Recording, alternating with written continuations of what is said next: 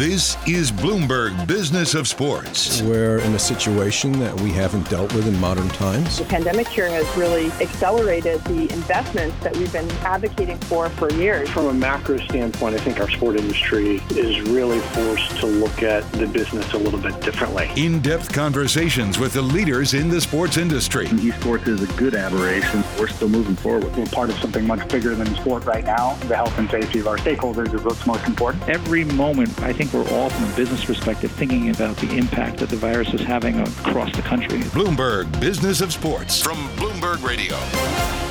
Hi, everyone. I'm Jason Kelly. And I'm Mike Lynch. And I'm Michael Barr. Over the next hour, we will explore the big money issues in the world of sports and talk to some of the biggest players in the industry.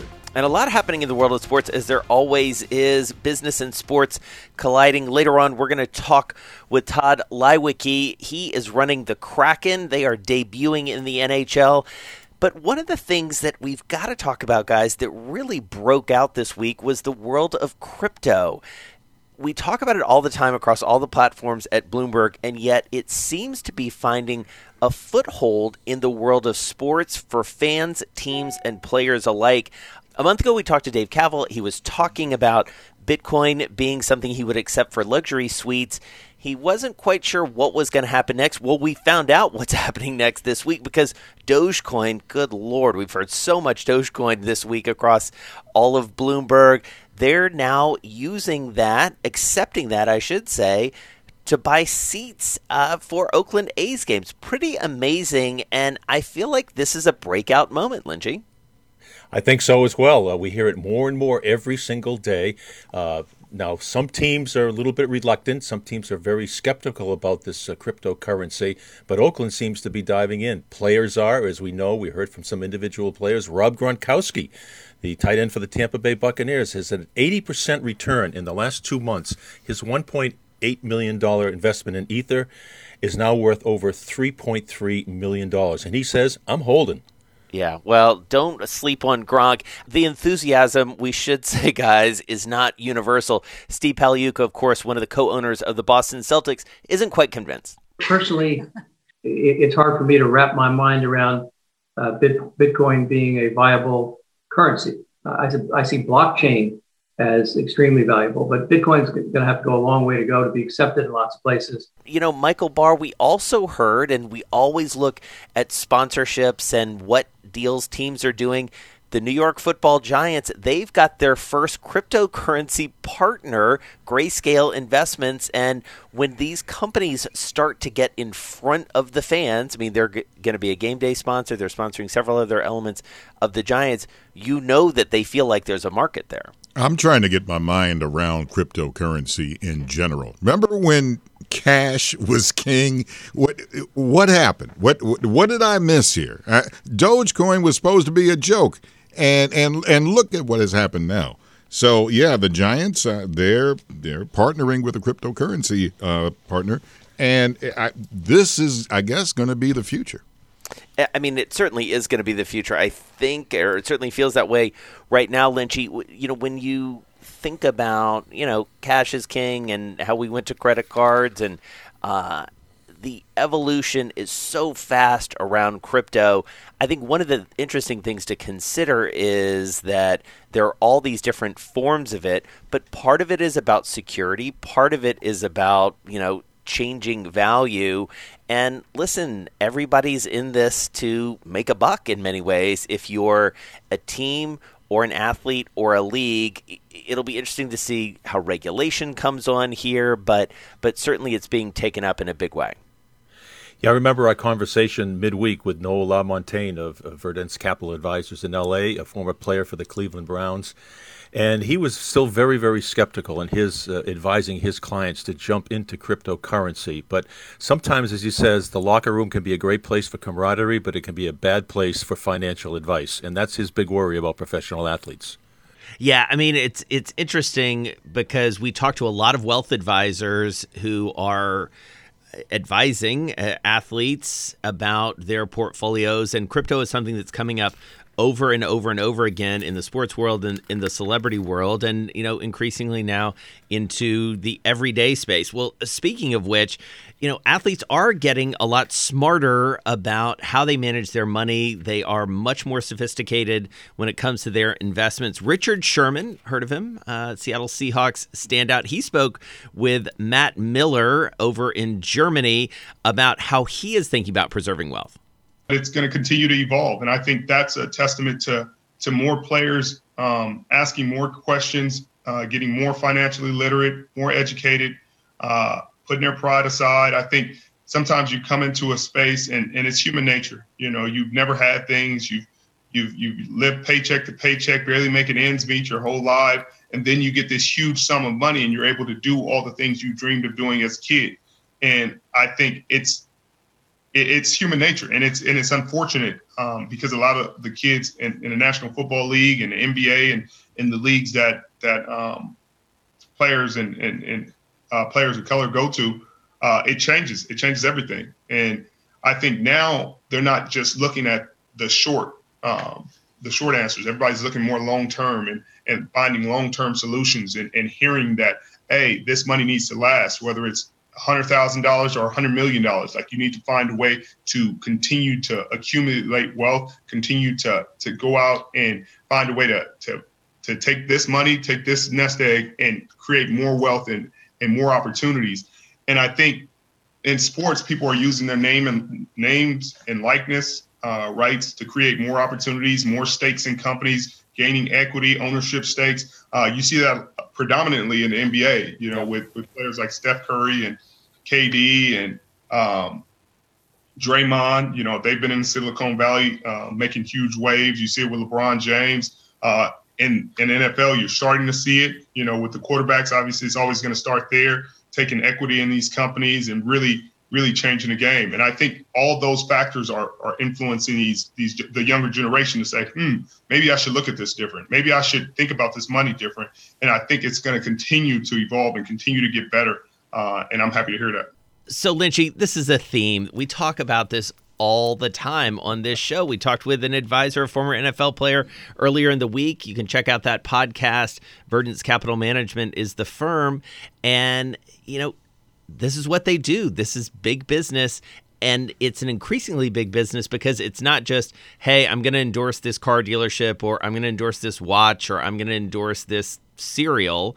Uh, these are investment stakes these guys are taking, and that has utterly changed the landscape. And they're doing it while they're playing, maybe even before they get into the league, when they're in high school or, or college, starting to think about, uh, you know, where they're putting their money all of them have an itch, and some of it needs to be scratched long after their playing days are over. Some are done when their playing days are over, and I applaud these guys. I I never had great vision beyond what was going to happen tomorrow afternoon, and a lot of these guys do. And, and you look at Le- LeBron James and so many other players. Michael Jordan's back in the game right now, and LeBron is still active, as you say, and he's already thinking and already planning for his post-playing days. Today, delighted to be speaking with the CEO and president of the Seattle Kraken, Tod Leiweke. So, Tod, really good to spend some time with you. Uh, guessing you're tired of all the release the Kraken jokes, but you should have anticipated that. It's an awesome name, I have to say. Give us the, the state of play here. Obviously, it's all happening now.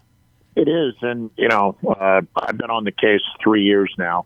Um, I had lived in Seattle. I ran the Seahawks for seven years and uh, helped get the Sounders going and then left. And then my brother, who is, uh, you know, he's prolific at many things. You know, he was developing his company, uh, the Oakview Group, uh, OVG, and uh, and Seattle was the largest city in the U.S. without a winter sports team. No NBA, no NHL, and and and significantly due to the fact that they just couldn't solve the Rubik's cube of how to fix an arena, um, and the public was.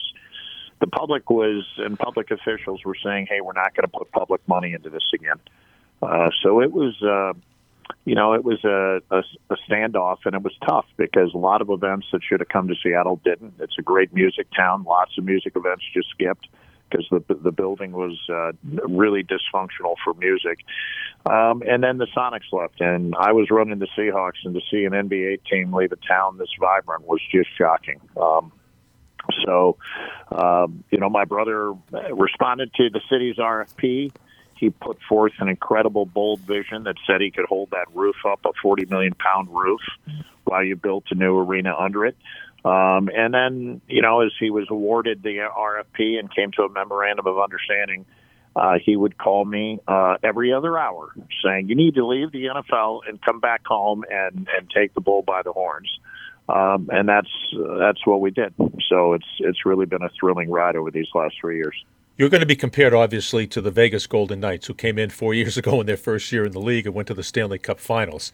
Have you studied their blueprint at all for their success, or are you pretty much uh, on your own and we're going to do things a different way? No, I think that we've absolutely we've not only studied it, we've admired it. Um, George McPhee is a longtime friend of mine. Um, Kerry Bubolz, the president and and they did. You know, I think many people on the front end of that said, "Really, hockey in Las Vegas."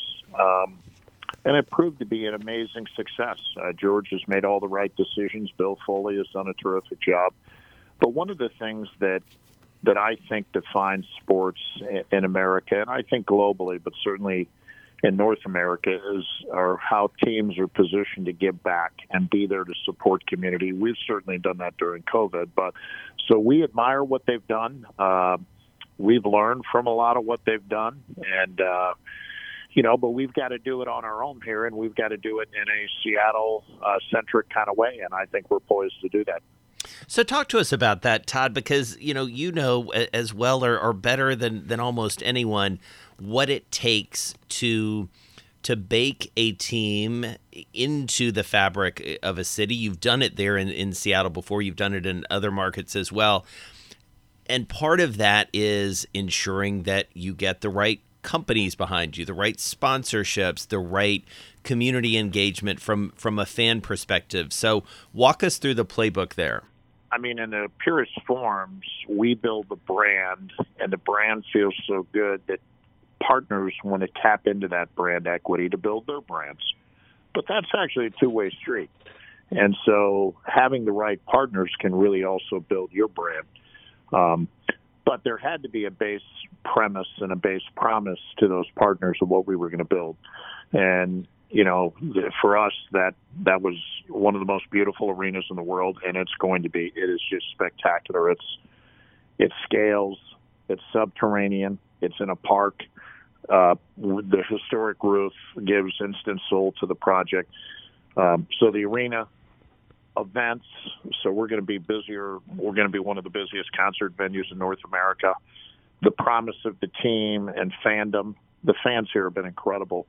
But then there's other values you have to stand for, and um, I'll give you an example. For us, is diversity, equity, and inclusion. Um, and we built from day one, we committed to building one of the most diverse staffs in all of sports. And today, uh, 46% of our staff are women, and 26% of our staff represent BIPOC uh, leaders. And so, you know, uh, I think people say hockey, really diversity? Yeah. Well, we have a terrific staff.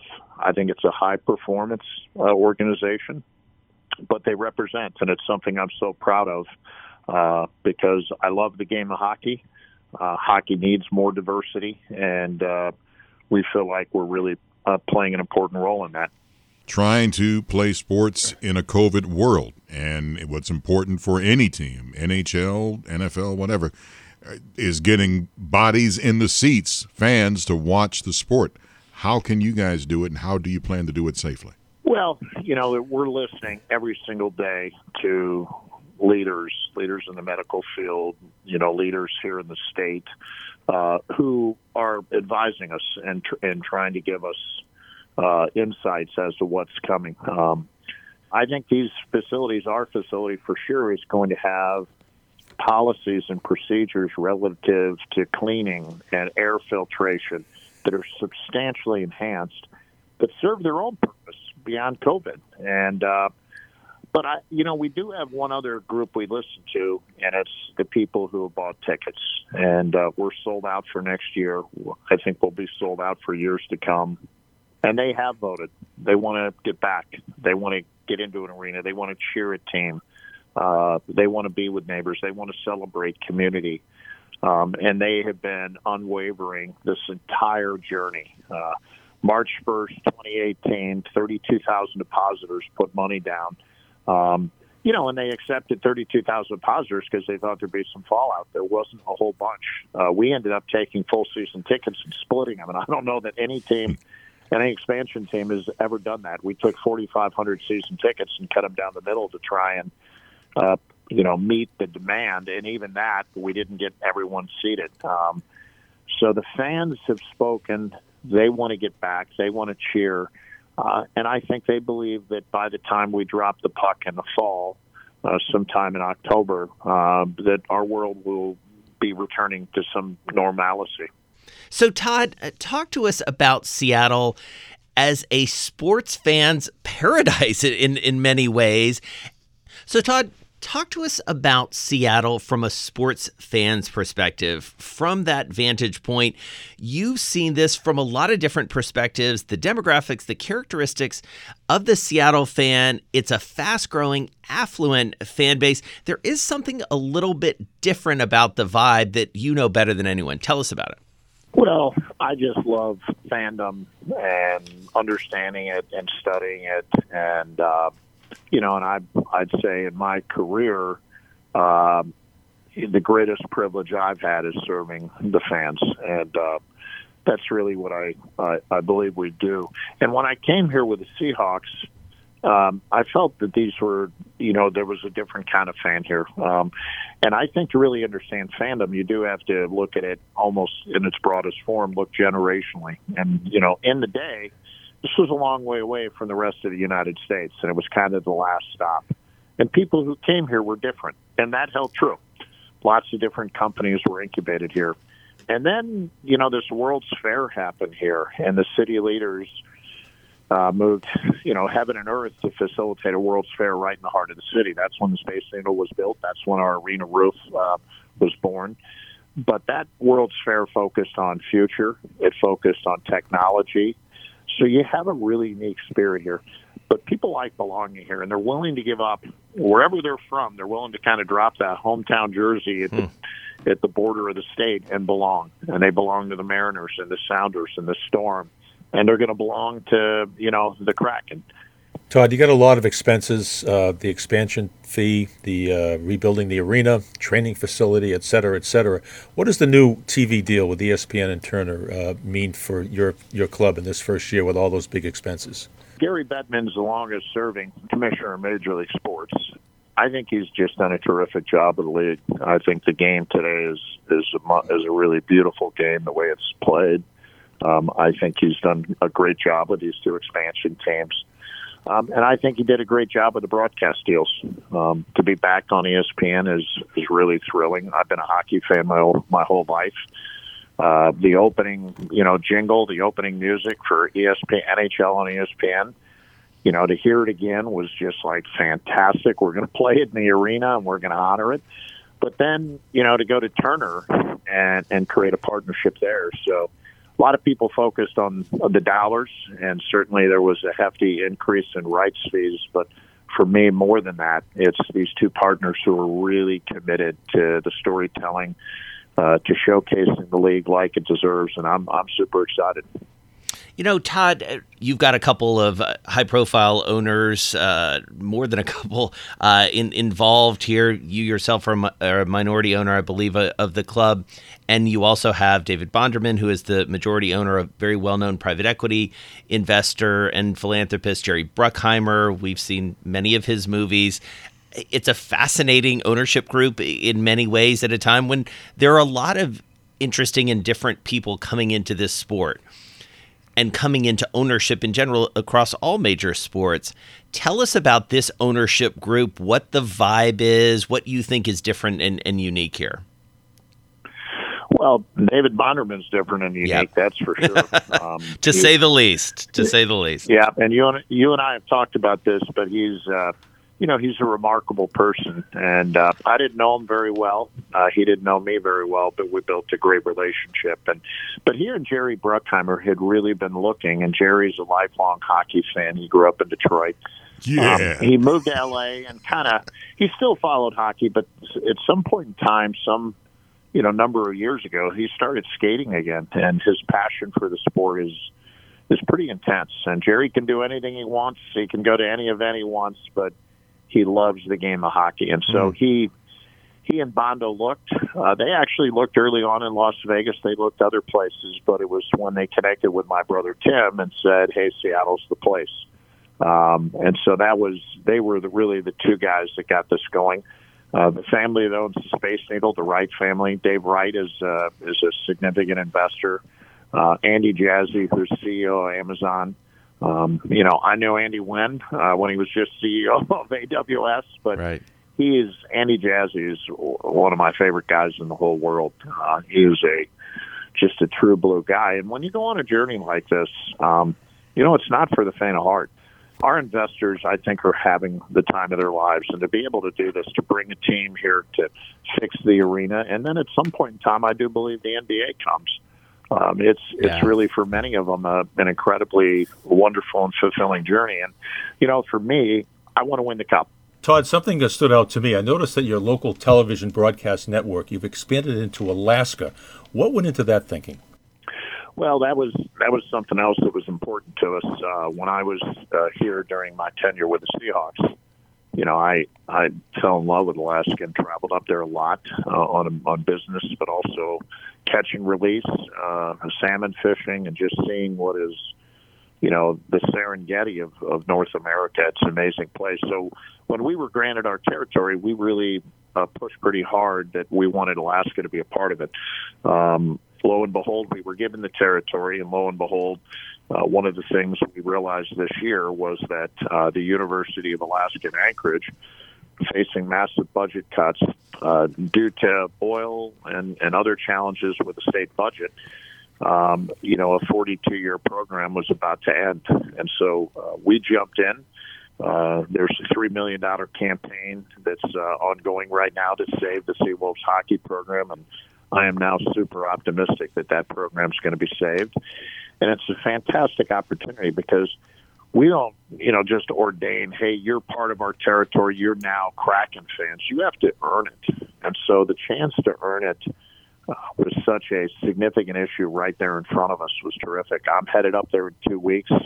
Uh, we're going to rally the business community a little bit more, but it's the people on the ground that are doing it. Would you ever think about taking a game on the on the road up up to Alaska?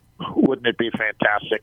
Um, yeah. And so, you know, Mystery Alaska, Howard Baldwin's movie was, you know, was that premise. Yeah. Um, but you know, I think that could be a spectacular one-time event. I think really what we want to create is day in and day out engagement. Um, and you know, the other thing, you know, taking a game up there is a logistical issue, and uh, the Sullivan Arena, the logical arena, is actually an Olympic sheet of ice, but you know, uh, part of why I'm going up there is to better understand their facilities. But for sure, we can honor the game, uh, all that Alaska's contributed to the great game of hockey and our building, and we're intending on doing that this year. Tod, uh, you dropped a little crumb uh, earlier that I want to pick up, uh, which is about the NBA and you know the this the tale of the Sonics. There have been podcasts, books, articles, many late night, I'm sure, sessions in bars lamenting uh, the, that team and, and and what happened there. What needs to happen to get the NBA back? Well, pretty simple. You got to have an arena that's capable of hosting a team and, and generating economics commensurate with NBA teams, and we've done that. Yeah, this arena is going to be absolutely perfect. Um, everything is built out. Uh, the economic model is built out. Um, some have said, "Well, the hockey team took all the economics." Not true. We built this so uh, that NBA team can come in, plug and play in one of the most beautiful arenas in the world, and also uh, enjoy unfettered economics. And so we've been deliberate about it from day one. I feel it's it's part of the pledge that was made to the city when we said we would do this. Um, and we won't rest until the NBA is back in Seattle. You know, Tod, given your experience across all the pro sports, I got to ask you because we've all been talking about it, and I'm guessing you have as well. Uh, given your intimate knowledge of, of ownership and management of teams, and, and as you say, you know, studying fan bases and, and fan behavior, Super League. I mean, unbelievable to watch from the from the sidelines.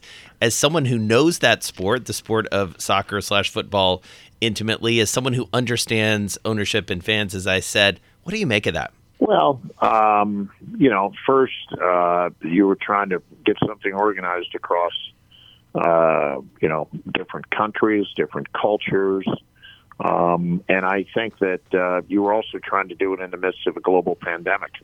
Um, and so, you know, when I look at it, um, you know, economics do drive lots of big ideas, and uh, so you you can see the economic idea there. Uh, that we're going to get the top teams, and you know that's actually what's happened in sports.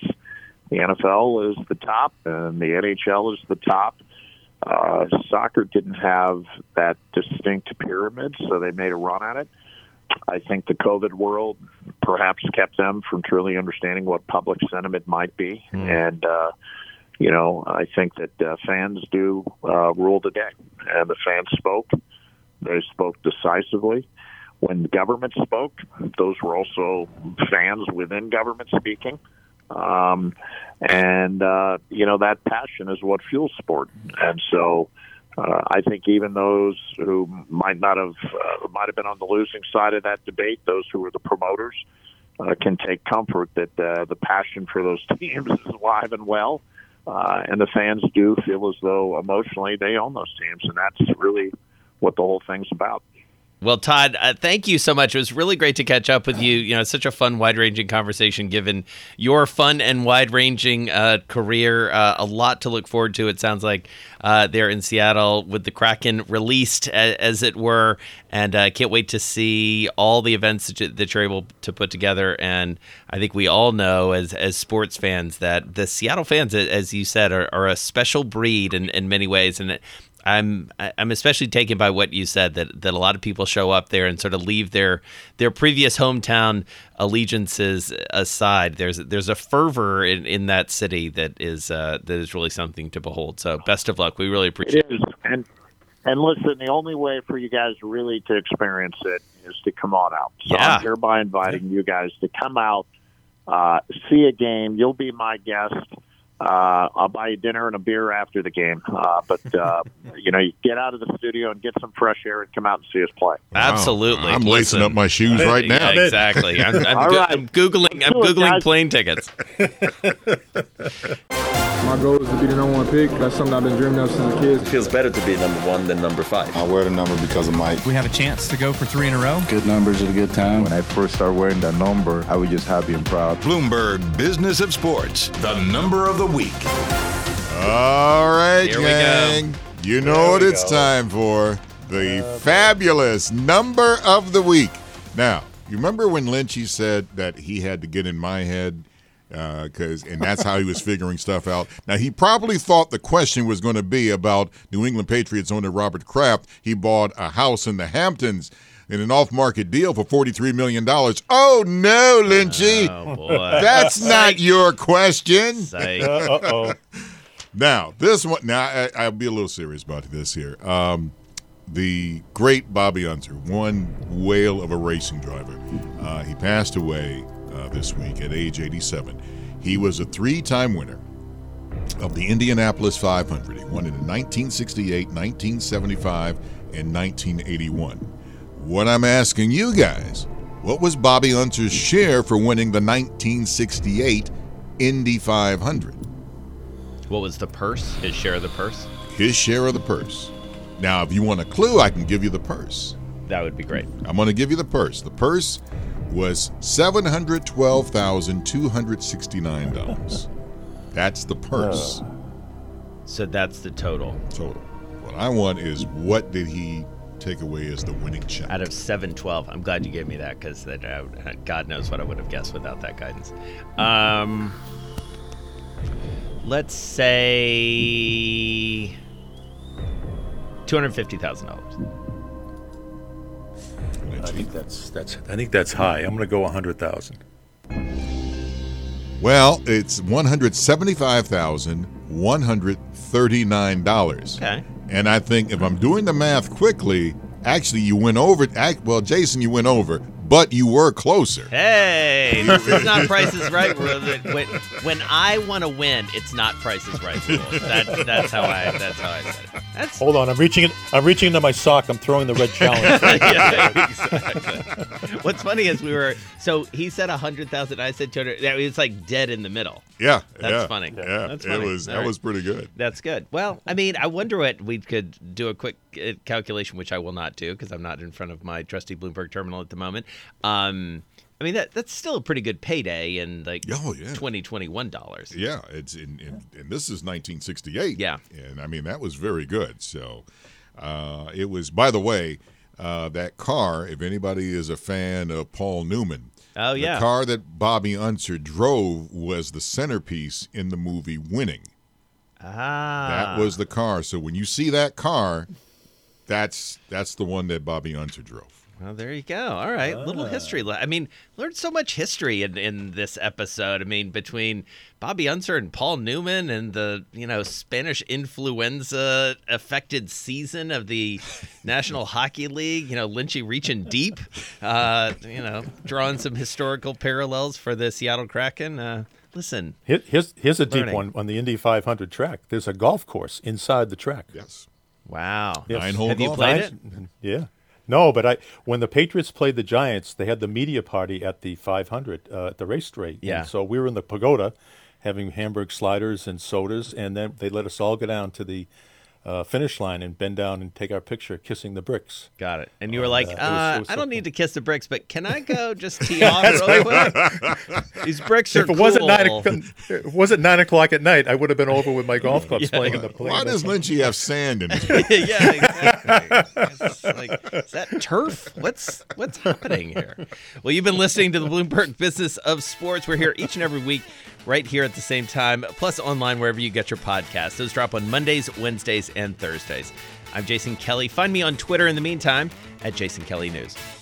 And someone please let me know if my protest is going to be upheld. I'm Mike Lynch. You can follow me at Lynchy WCVB. And I would have licked the bricks. Well, let's see if that stays in the show. Uh, I'm Michael Barr on Twitter at Big Bar Sports. You're listening to Bloomberg Business of Sports and Bloomberg Radio around the world.